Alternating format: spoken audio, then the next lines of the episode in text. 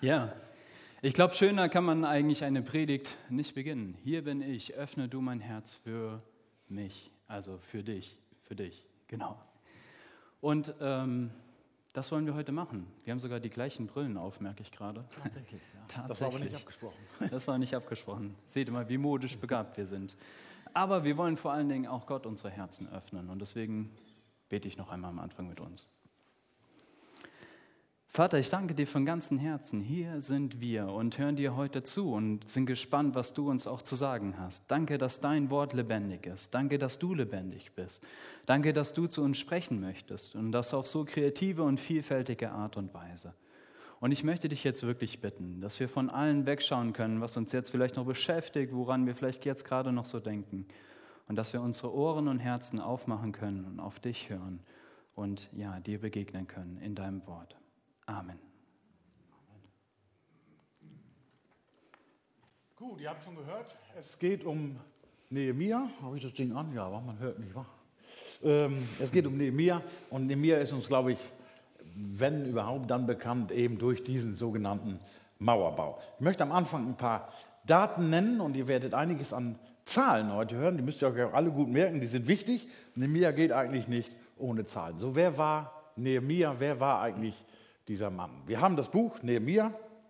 Ähm, das kann von Nehemia geschrieben worden sein, das kann auch von Esra geschrieben worden sein. Das ist gar nicht so eindeutig äh, zuzuordnen. Aber in der hebräischen Bibel haben wir Nehemia und Esra zusammengefasst als ein Buch.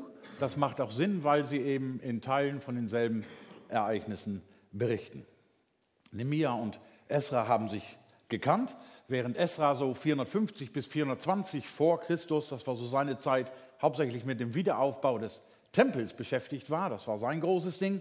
Bei Nemir eben der Mauerbau kam ein bisschen später, 430 bis 420 vor Christus, äh, die Stadtmauer Jerusalems eben wieder aufzubauen. Man kann sagen, ähm, Esra war so ein bisschen als Priester, als Schriftgelehrter so ein bisschen der, äh, für das Geistliche zuständig. Nehemia sehen wir im ganzen Buch sehr für das Praktische.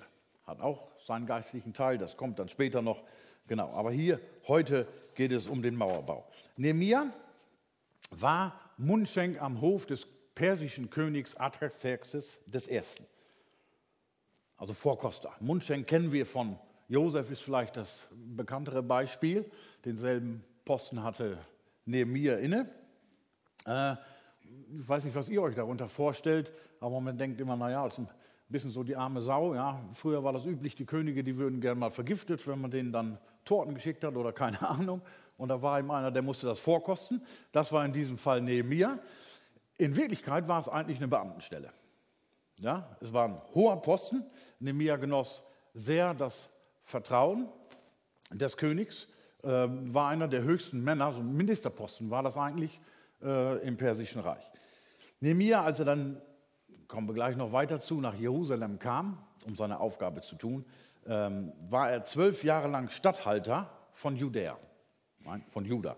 Ja, dann gab es eine kurze Pause, da war er wieder am Königshof und dann kam er wieder zurück nach Jerusalem. Und damit hatte er eigentlich dieselbe Stellung inne, und das, diesen Namen kennen wir auch, wie Pontius Pilatus, derjenige, der Jesus eben zum Tode am Kreuz verurteilte. Das war dieselbe Stellung so ungefähr, kann man sagen.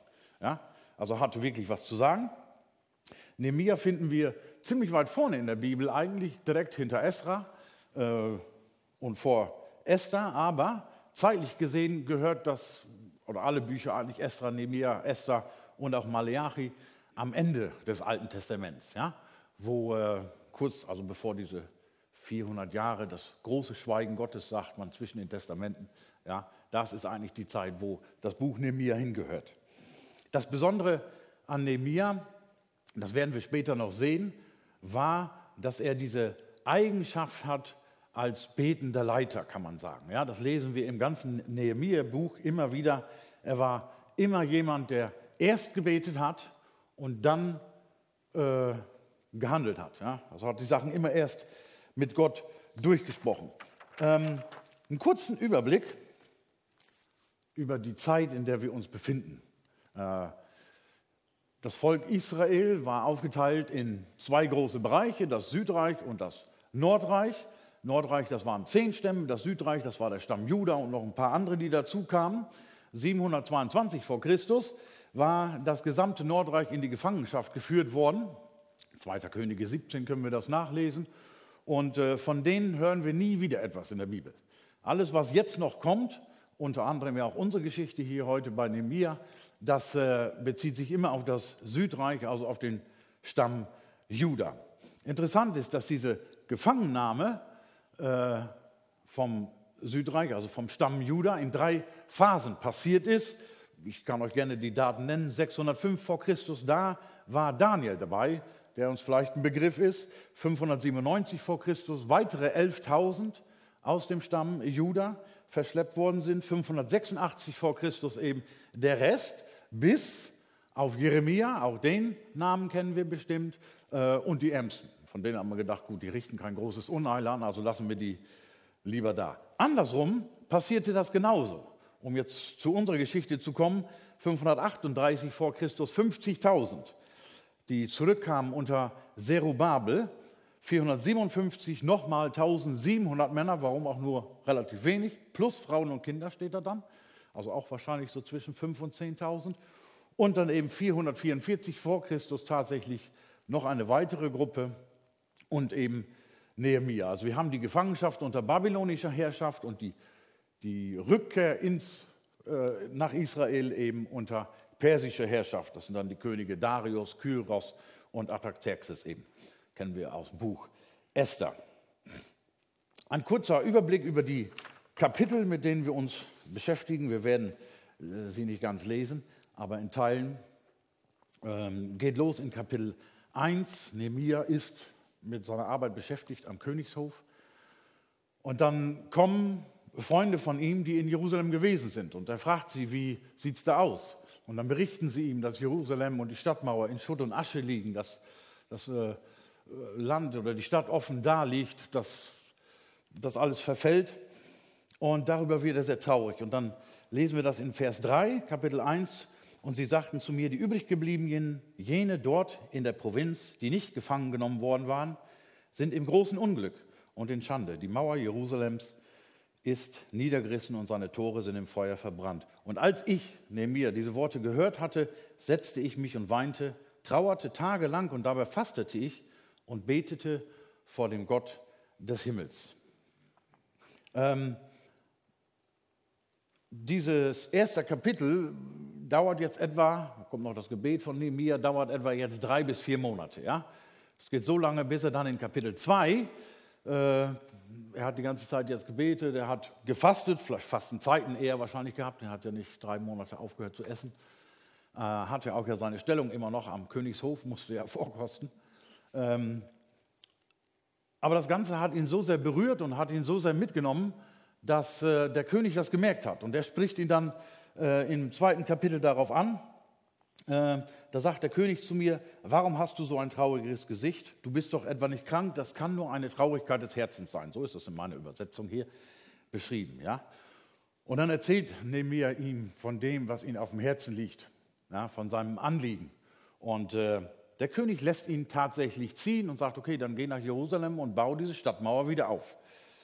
Es ist eigentlich ein geschickter Schachzug von dem König gewesen, weil dieses riesige persische Reich, was, war, was wir da haben, da gab es viele Stellen an den Grenzen, viele Gebiete, die noch äh, nicht gefestigt waren, die ungeschützt waren.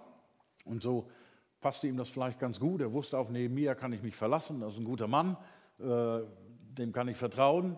War ihm das vielleicht ganz recht, dass Nehemiah hier eben quasi mit der Stadtmauer dann eben auch ähm, das persische Reich, die Grenzen eben festigen wollte. Ja? Das war ja eine Zeit, es fielen immer wieder Räuber in das Land, es fielen andere Stämme und Völker kamen da und griffen immer wieder an.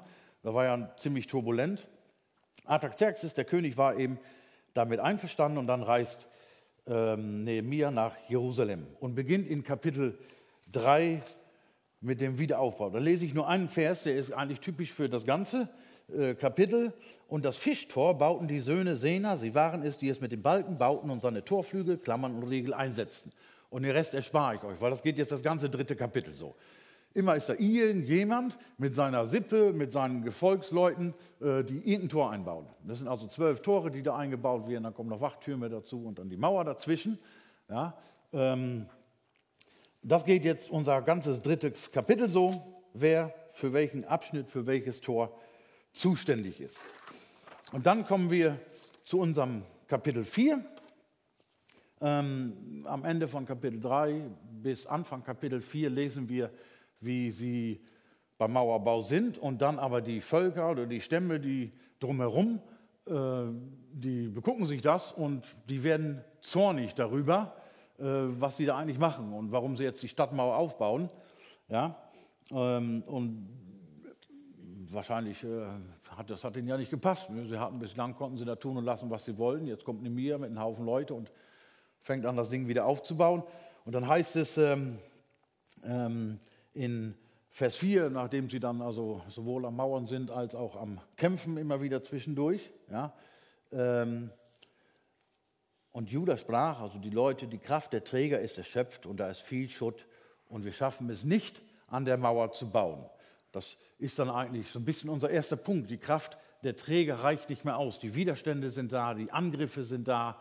Äh, immer wieder kommen äußere Einflüsse und sie kommen überhaupt nicht dazu, ihre eigentliche Arbeit, das, wozu sie nach Jerusalem gekommen sind und den Auftrag, diese Vision, die Nehemiah hatte, die Mauer zu bauen, sie kommen überhaupt nicht dazu, das fertigzustellen, ja?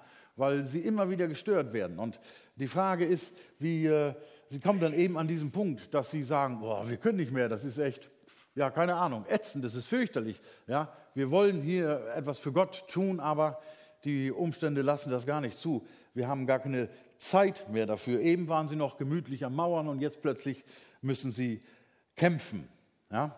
Und dann kommen sie an einen Punkt, wo es gar nicht mehr vorwärts geht. Sie haben plötzlich mit den Feinden und den Widersachern so viel zu tun, dass die eigentliche Arbeit, die Vision, das große Ziel liegen bleibt.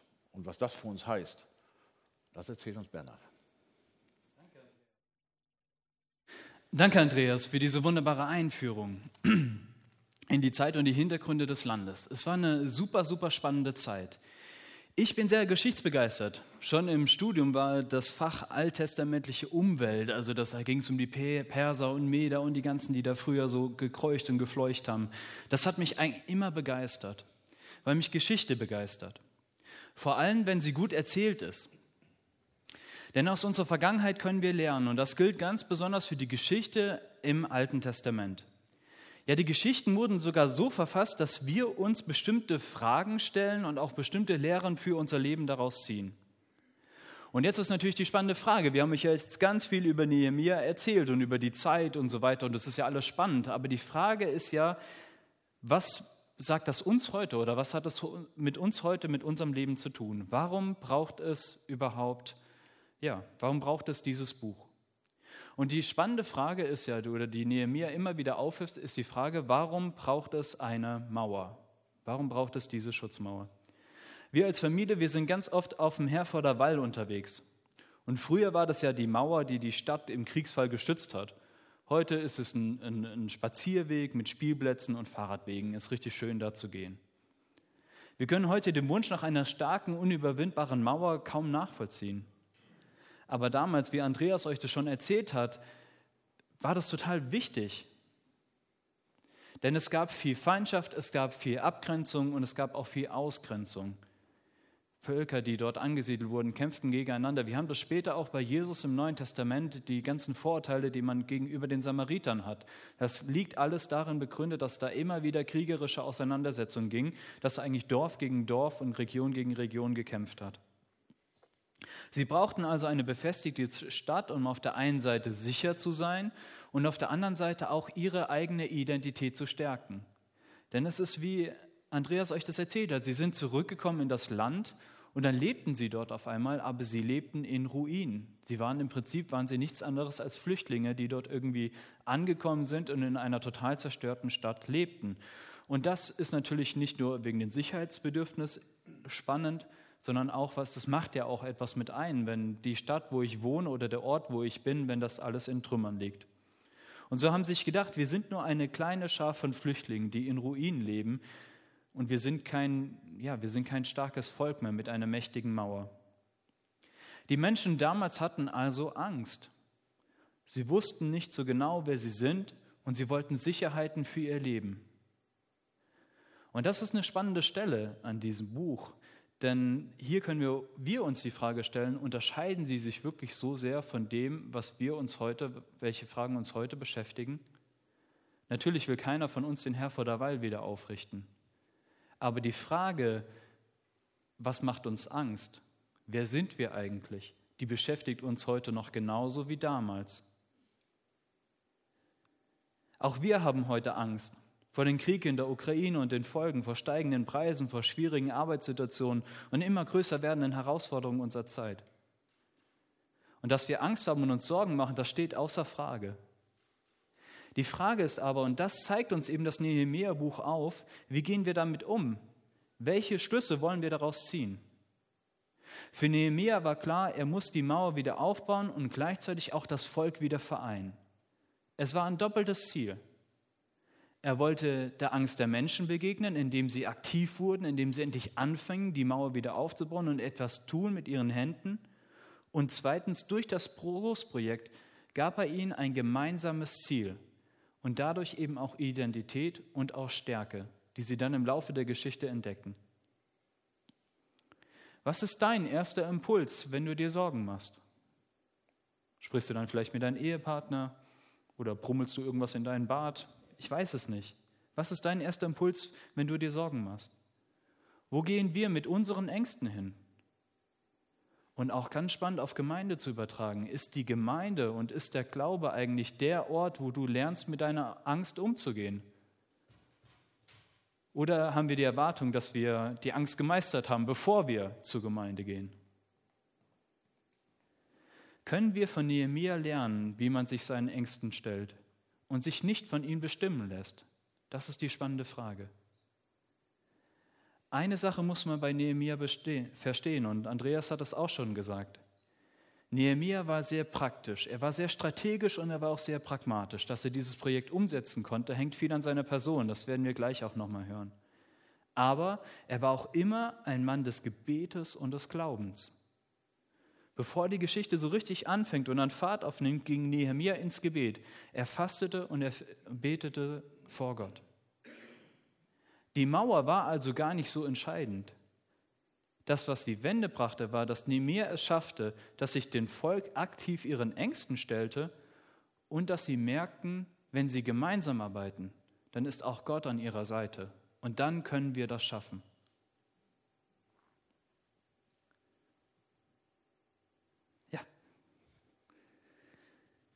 Und warum das so schwer war, das hat auch Andreas euch aufgezeigt. Ich finde diesen Vers 4, den finde ich so wunderbar. Die Last der Träger ist zu schwer. Es liegt zu viel Schutt da. Und auch wieder diese Stelle kann man wunderbar auch heute auf die Gemeindesituation übertragen. Auch in der Gemeinde kann man manchmal denken, hier liegt natürlich kein Schutt rum, denn wir haben Alex, der würde den Schutt sofort wegräumen. Aber auch in Gemeinde kann es oft sein, dass es zu viel Arbeit ist und dass man auch entmutigt ist. Und auch ich erlebe das in meinem Leben. Manchmal muss man ja Gemeinde einfach gern haben. Manchmal kann man sich aber auch über Gemeinde ärgern und manchmal kann Gemeinde auch schwierig sein. Und manch gut gemeinte Wünsche, die kommen auch manchmal schräg an. Ich weiß noch, es war so vor ein, zwei Jahren, aber auch so vor der Sommerzeit, vor den, vor den äh, Ferien, vor meinem Urlaub. Und da kamen so ungefähr 10 bis 15 Leute aus der Gemeinde zu mir und wünschten mir einen schönen Urlaub. An sich ist das nichts Schlechtes. Das Problem war nur, wie sie es sagten. Sie kamen alle ganz bestürzt zu mir und sagten, oh Mann, Bernhard, du siehst aber fertig aus. Jetzt geh mal ganz schnell in den Urlaub. An sich ist es ja schön, wenn man wahrgenommen wird. Aber von 15 Leuten an einen Sonntag zu hören, wie schlecht man aussieht, das schlägt dann doch ein wenig aufs Gemüt. Wenn ihr mir also heute einen schönen Urlaub wünschen wollt, denn wir starten ja auch nächste Woche in Urlaub, dann sagt einfach, wir wünschen dir einen schönen Urlaub und den Rest, ähm, ja, dürft ihr für euch behalten. Erwähnt einfach nicht die dicken Augenringe. Ich habe euch diese Geschichte aber nicht nur erzählt, damit sich das nicht wiederholt, weil es wirklich ein bisschen traurig für mich war, ähm, sondern es zeigt auch das auf, was wir im Nehemiah-Buch finden und auch was Andreas uns erzählt hat. Bei Nehemiah ist es das Klagelied der Bauarbeiter. Dieser wunderbare Vers 4. Im Neuen Testament sagt Jesus das ein bisschen anders. Er sprach zu seinen Jüngern, die Ernte ist groß, aber der Arbeiter sind wenige. Vor einiger Zeit habe ich euch als Gemeinde erzählt, dass wir so ungefähr 100 bis 120 Kinder und Jugendliche in unserer Gemeindearbeit erreichen. Und dazu kommen auch nochmal 190, die wir jetzt auf dem Baseballcamp erreicht haben. Beim letzten großen Mitarbeitertreffen, wo alle Mitarbeiter zusammenkommen von allen Richtungen, hatten wir mit Ach und Krach zwölf Leute, zwölf Mitarbeiter zusammen. Das ist einfach zu wenig. Kein Wunder, dass euer Jugendpastor müde aussieht. Aber soll ich euch was verraten? Ich bin gar nicht müde. Vielleicht sehe ich so aus, aber ich bin es gar nicht. Denn es gibt nichts Genialeres, als mit Gott an deiner Seite durchzustarten. Ich kann die Bauarbeiter von Nehemiah verstehen. Ich kann den Satz von Jesus nachvollziehen und auch mir kommt er oft über die Lippen aber dennoch brennt in mir das Feuer und die Leidenschaft für Gott Vollgas zu geben. Vielleicht kannst du den pessimistischen Blick auf die Arbeit, aber auch auf Gemeinde nachvollziehen. Vielleicht bist auch du besorgt und enttäuscht, wenn du auf die Mitarbeiter in der Gemeinde schaust oder auf das, was in der Gemeinde läuft. Vielleicht geht es dir dann auch wie den Bauleuten aus der Geschichte. Du siehst überall Schutt und die eigenen Kräfte lassen nach. Und wenn denn so ist, dann möchte ich euch jetzt ein Bild zeigen, Ihr dürft das einmal anwerfen. Das ist aus meinem Lieblingsbuch Chan Bunyan, Die Pilgerreise. Und der Pilger, der ist ja auf dem Weg zum Himmel, das ist äh, eine Veranschaulichung von dem Leben als Christ und er kriegt eben dieses Bild gezeigt. Vorne ist das Feuer und das Feuer steht für die Leidenschaft, die wir haben im Glauben, für unsere Glaubenskraft. Und dann kommt eben ein böser Widersacher, hier dunkel angemalt in der Geschichte ist, es ja aus dem 18. Jahrhundert, da ist es einfach der Teufel, der da einfach Wasser reinkippt und das Feuer ausmacht. Und das ist ja auch das, was wir oft erleben. Dass wir eigentlich leidenschaftlich gestartet sind, dass wir etwas auf dem Herzen haben, dass wir etwas verändern wollen, dass wir durchstarten wollen im Glauben. Aber dann wird immer wieder Wasser reingekippt und immer wieder wird, in, wird dem Feuer die Kraft entzogen. Und der Christ, wenn er dieses Bild sieht, der heißt einfach Christ, er sieht dieses Bild und er ist ganz erschüttert und enttäuscht, aber dann führt ihn der Herr des Hauses einmal um die Mauer rum und man sieht auf der Rückseite sitzt Jesus auf der Rückseite und schiebt die ganze Zeit, schüttet die ganze Zeit Öl ins Feuer. Von hinten schüttet er Öl ins Feuer, sodass das Feuer niemals ausgeht. Egal wie viel Wasser von vorne drauf gekippt wird, Jesus gießt Öl ins Feuer und er gibt uns die Kraft. Im Moment sprechen wir viel von Energiekrise. Wir machen uns Sorgen um Gas, um Kohle und so weiter und wir überlegen, wo können wir genug Energie herkriegen. Und ich möchte euch heute oder wir möchten euch heute einladen, entdecke neu deine Kraftquelle in Jesus. Und erinnere dich an dieses Bild. Wenn es dir vielleicht auch gerade so geht, dass ganz viel Wasser so auf deinen ganzen Mut und Entschlossenheit geschüttet wird, denke einfach daran, da sitzt Jesus und er gießt Öl ins Feuer. Er ist unsere Kraftquelle und zu ihm können wir immer wieder gehen. Und genau das, kannst du das Bild wieder ausmachen, genau das hat Nehemiah geschafft. Er hat diesem Volk, was so lethargisch war, was nur auf den Schutt gesehen hat, was einfach nicht angefangen hat, er hat es geschafft, sie zu motivieren, Öl ins Feuer zu gießen und dieses Großprojekt umzusetzen. Und wie er das gemacht hat, das wird euch jetzt Andreas erzählen.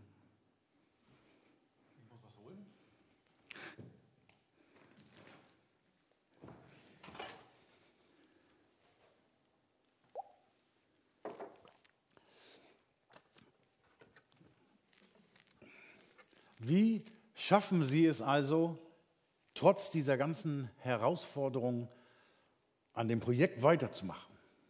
Trotz, dass hinten immer wieder einer Wasser aufs Feuer gießt, wie schaffen Sie es, das große Ziel nicht aus dem Blick zu verlieren? Und dann, was können wir also von Nemia in Bezug auf Gemeinde lernen? Ich habe da mal gesagt, Nemia so ein bisschen als Vorbild für geistliche Gemeindearbeit. Bernhard hat das eben schon erwähnt.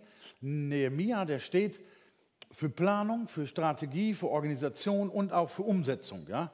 Ähm, wenn wir Kapitel 7, also äh, Kapitel 4, Vers 7 lesen, da kommen dann die Kämpfer immer wieder von außerhalb und stellen sich ihnen in den Weg. Und dann heißt, äh, fängt er an, strategisch zu arbeiten. Da stelle ich an den Stellen, die tiefer lagen als der Platz hinter der Mauer, an den offenen Stellen das Volk auf. Und ich stellte es auf, nach Sippen geordnet, mit ihren Schwertern, ihren Lanzen und ihren Bogen. Nemia rüstet seine Arbeiter aus gegen diese Widerstände, die Herausforderungen, die jetzt kommen. In der einen Hand haben sie das Schwert und mit der anderen bauen sie die Mauer.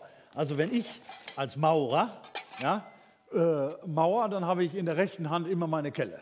Ja? Und die linke brauche ich, äh, um mir eben den nächsten Stein zu holen. Ja? Das ist so ein klassischer Klinker. Ja? Ähm, ich habe das mal durchgerechnet, um diese Mauer so zu bauen, wie sie in ungefähr die Länge hatte, die Höhe, also vier Kilometer lang, zwölfeinhalb Meter hoch, im Durchschnitt so etwa zweieinhalb Meter breit, bräuchten wir hier von 86 Millionen Steine. Ja? Und dann kennt ihr bestimmt diese Betonwagen, die sich immer drehen auf der Baustelle. Davon bräuchten wir für den Mörtel siebeneinhalb Millionen. Ja? Also eine ganze Menge. Wenn ich das alleine mauern sollte, so ein Maurer, der mauert etwa so 10 Quadratmeter am Tag, sind ja keine Fenster oder Türen drin, dann bräuchte ich 264 Jahre. So, dann kann man sich mal vorstellen, wie viele Maurer es braucht, ja, um diese Mauer in einer sehr kurzen Zeit, was wir gleich noch hören, fertigzustellen. Ja? Und dann, also wohin aber mit dem Schwert, ja, vielleicht, äh, keine Ahnung, hatten Sie das im Mund? Das sieht auch nicht vielleicht furchterregender aus, ja, wenn Sie so da standen. Ich weiß es nicht. Ja?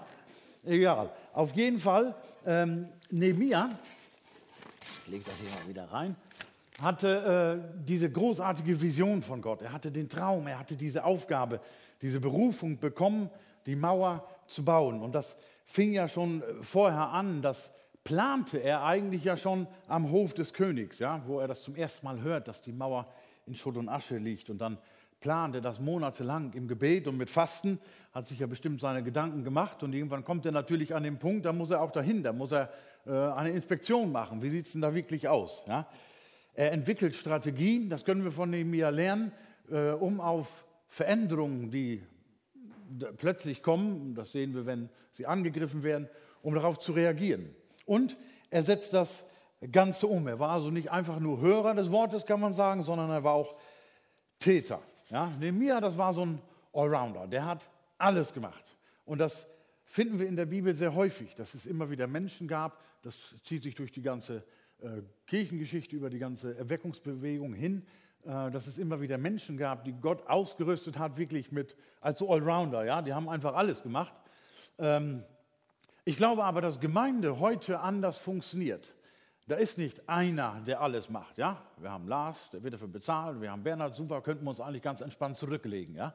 Aber nein, Gemeinde funktioniert nur, am Beispiel neben mir sehen wir das, gemeinsam. Ähm, ich habe gerade vorne hinten diesen Flyer für den Gemeindeausflug gefunden. Da steht das hinten schön drauf. Ja? Wir wollen Beziehungen wieder aufleben lassen und unsere Gemeinschaft stärken. Das ist eigentlich genau das, was Gemeinde ausmacht und wie Gemeinde funktioniert. Es geht einfach nur gemeinsam. Das war ja ein Riesenprojekt, was Nehemiah sich da vorgenommen hatte, diese Mauer zu bauen. Ja, und es waren ja, ja klar, da gab es bestimmt schon hier und da Fachleute, ja. Aber es waren Kinder dabei, vielleicht waren Jugendliche dabei, äh, Erwachsene, Ältere, Jüngere, alle haben ja irgendwie mitgebaut und alle waren ja nötig, um dieses Riesending eben in der kurzen Zeit und mit den Herausforderungen fertigzustellen. Nehemiah hat alles geplant und organisiert und äh, so sehen wir, dass jeder gebraucht wird. Es braucht immer Menschen, auch hier bei uns in der Gemeinde, die eine Vision haben, die ein Herzensanliegen haben, eine Idee, ja, ich sag mal, den Gott eine Last aufs Herz gelegt hat, ja. Und diese Menschen brauchen wir in der Gemeinde. Ähm, die füttern das Ganze so ein bisschen.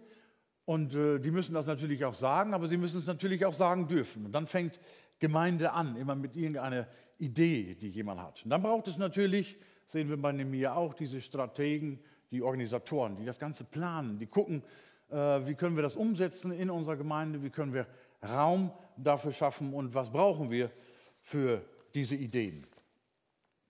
Und drittens brauchen wir natürlich die Leute, die das umsetzen. Es muss also auch Leute da sein, die eben sagen, ja, da kann ich mich einbringen, da finde ich mich wieder, das finde ich eine gute Sache, da möchte ich mitbauen, mit Gemeinde bauen, mit am Gottesreich bauen. Und für alle anderen, äh, für alle äh, drei Gruppen ist immer, ähm, gilt immer eines, und das ist ein wunderschöner Vers aus dem Kapitel 4, das ist typisch für Nehemia, wie er mit den ganzen Herausforderungen umgeht, die da sind. Ähm, Vers 3, da beteten wir zu unserem Gott. Alles fängt immer mit Gebet an, alles fängt immer mit Gott an und es endet auch alles mit ihm. Das lesen wir in Kapitel 6 dann. nachdem zigtausende da mitgemauert haben, wir haben ja keine genaue Zahl, wenn ich heute als Maurer das Ding bauen sollte, bräuchten wir in der kurzen Zeit etwa 200.000 Maurer. Ja, so irgendwie muss es da auch ja gewesen sein. Kapitel 6, Vers 15. Und die Mauer wurde vollendet am 25. des Monats Elul in 52 Tagen. Das ist also Rekordzeit. Ich glaube nicht, dass das, ich weiß gar nicht, selbst mit Kränen und großen Steinen, mit denen wir heutzutage mauern, wird das schon schwierig. Ja? Äh, genau. Aber, und das funktioniert eben nur, weil immer wieder diese 3, ja, da beteten wir zu unserem Gott, immer wenn Schwierigkeiten kamen, wenn Herausforderungen kamen, wenn äh, Angriffe kamen, wir beteten zu unserem Gott. Ja? Und das ist, glaube ich, ein bisschen das, was wir als Gemeinde auch von unserem, äh, von Nemia lernen können, ähm, dass wir bei allem, was kommt, was auf uns zukommt, dass wir immer wieder zu Gott kommen. Als erste Linie ihn fragen, das, was wir bei Nemia sehen, immer erst mit Gott reden und danach handeln. Und dann kommt es dahin, wenn äh, das, die umliegenden Völker in Vers 16, als all unsere Feinde das hörten, fürchteten sich all die Nationen, die rings um uns waren, in, in ihren eigenen Augen verloren sie sehr an Ansehen. Und sie erkannten, dass dieses Werk von unserem Gott getan worden ist. Ich glaube, wenn Gemeinde anfängt lebendig zu werden, wenn eine Gemeinde da ist, wo der Heilige Geist wirklich wirkt, dann wird das Auswirkungen haben. Und dann werden andere das sehen so wie es hier in dem Vers heißt, und sie erkannten, dass das Werk von unserem Gott getan worden war. Und das geht nur gemeinsam. Wenn jeder seinen Auftrag wahrnimmt, dann kann Gemeinde gelingen und dann wird am Ende etwas Großes dabei herauskommen. Bernhard, du bist wieder dran. Ja. Schon als Kind war ich mega begeistert von dieser Geschichte. Aber ich war auch manchmal ein lustiges Kind. Aber dieses Bild, und wir lesen das in Vers 11, in der einen Hand arbeiteten sie an der Mauer, in der anderen Hand hielten sie die Waffe. Das war für mich immer so ein richtig cooles Bild. Und ich bin dann immer mit dem, ähm, mit dem Hammer von meinem Papa durch die Wohnung gelaufen, im anderen hatte ich dann immer ein Schwert und da habe ich dann immer da gespielt. Weil für mich als Kind klang das eben nach Abenteuer, aber eben auch nach Gemeinschaft. Gemeinsam Großes vollbringen, sich gegenseitig anspornen, sich aber auch gegenseitig beschützen. Nach so einer Gemeinschaft habe ich mich gesehnt. Heute kann ich schon verstehen, dass dieser Vers auch so ein bisschen Skepsis auf, auslöst. Denn dass wir irgendwie arbeiten oder dass wir mit unseren Händen arbeiten, das kann man ja noch irgendwie nachvollziehen. Aber wofür soll denn die Waffe stehen? Welche Waffe sollen wir in die Hand nehmen? Es waren natürlich unsere texanischen Freunde da, die hätten ja ihre ganz eigene Antwort, aber das passt nicht so wirklich zu unserem Kulturkreis. Was und wofür soll die Waffe stehen? Wir beide haben uns auch darüber Gedanken gemacht, als wir das hier vorbereitet haben. Und uns ist ein Satz eingefallen, oder wir sind ziemlich schnell auf einen Satz gekommen, der ist auf Latein, aber genau, kann man gut übersetzen. Ora et labora. Und das bedeutet so viel wie bete und arbeite. Und das war für mich so ein wunderbares Bild für diese beiden Dinge. Anfangen, anpacken, mauern und auf der anderen Seite aber auch das Schwert in der Hand halten, aber das Schwert nicht im Sinne von ein Schwert, mit dem ich jemand das Ohr abschlage, sondern das Schwert, das Gebet, das uns Kraft gibt für unser alltägliches Leben. Ora et labora war eine Formel der Mönche im Spätmittelalter. Für die Mönche damals gab es einen festen Tagesablauf und heute zum Teil auch noch. Und dabei wechselte sich immer Gebet, aber eben auch praktische Arbeit und geistliche Lesung in einer festen Ordnung ab. Es gab zu immer bestimmten Zeiten, deswegen auch die Kirchenuhren, die dann geklingelt haben und dann haben sie unterbrochen und haben gebetet. Immer wieder unterbrachen sie ihre Arbeit für Gebet und Hören auf Gott. Und man könnte jetzt meinen, dass dieser feste Ablauf mit der Zeit irgendwann tröge wird, wenn man immer das Gleiche macht, immer zu denselben Zeiten betet und immer arbeitet, immer das Gleiche. Aber es dient letztendlich dafür, Gebet und Arbeit beziehungsweise das praktische Leben und das Glaubensleben zusammenzudenken. Wir Deutschen sind ja Meister im Ordnen. Alles hat seinen Platz und seine Zeit. Aber der Glaube spricht eben nicht nur immer einen bestimmten Teil von unserem Leben ab, so sonntags morgens von 10 bis 11 Uhr, das ist unsere Glaubenszeit und sonst leben wir unser Leben einfach so weiter. So funktioniert das nicht. Glaube, Jesus, Gott spricht immer das gesamte Leben an. Und deswegen die Einladung, von Nehemia zu lernen, was er hier gelebt hat, von den Mönchen zu lernen und Ora et Labora zusammenzubringen. Fang an, lass dich von Gott beauftragen und gleichzeitig Hand in Hand bete und arbeite gemeinsam, bring das zusammen und lass den Glauben dein ganzes Leben durchdringen. Ich habe euch vorhin erzählt, dass ich nicht müde bin. Und das liegt nicht nur daran, dass ich noch jung bin und dass ich vieles vielleicht noch ein bisschen schneller wegstecke. Es hat etwas damit zu tun, dass ich das Prinzip hinter Ora et Labora verstanden habe und versuche umzusetzen. Ich bin auch noch nicht perfekt, aber ich versuche das zu leben. Und das ist meine Kraftquelle. Und das führt mich auch zum zweiten Punkt. Bereit sein, mit Gott zu rechnen. Letztendlich dient das Bild aus Nehemiah 4, Vers 11 oder das Prinzip Ora et Labora dazu, dass wir im Kontakt mit Gott sind, dass wir mit Gott rechnen, dass wir uns angewöhnen, mit Gott zu rechnen. Und auch in dieser Geschichte lesen wir das ja an ganz vielen Stellen. Andreas hat es ja auch schon erzählt. Gott war es, der die Angriffe der Feinde zunichte machte. Immer wieder blitzt es durch, dass Gott ihnen half, dass Gott bei ihnen war. Nehemiah rechnete fest mit Gott. Er stellte sich zur Verfügung, er brachte all seine Expertise mit ein, aber er wusste auch, dass ohne Gottes Eingreifen er nichts bewirken kann. Das Besondere an Gott ist aber, dass er eingreifen will. Er möchte uns helfen, er möchte uns beistehen. Er will mit uns zusammen, dass wir uns unseren Ängsten stellen, dass wir Großes vollbringen, dass wir Gemeinde bauen und Leben mit Ewigkeitscharakter leben und gestalten. Das ist seine Einladung, wenn wir uns ihn zur Verfügung stellen. Ich bin ein großer Maurer-Fan.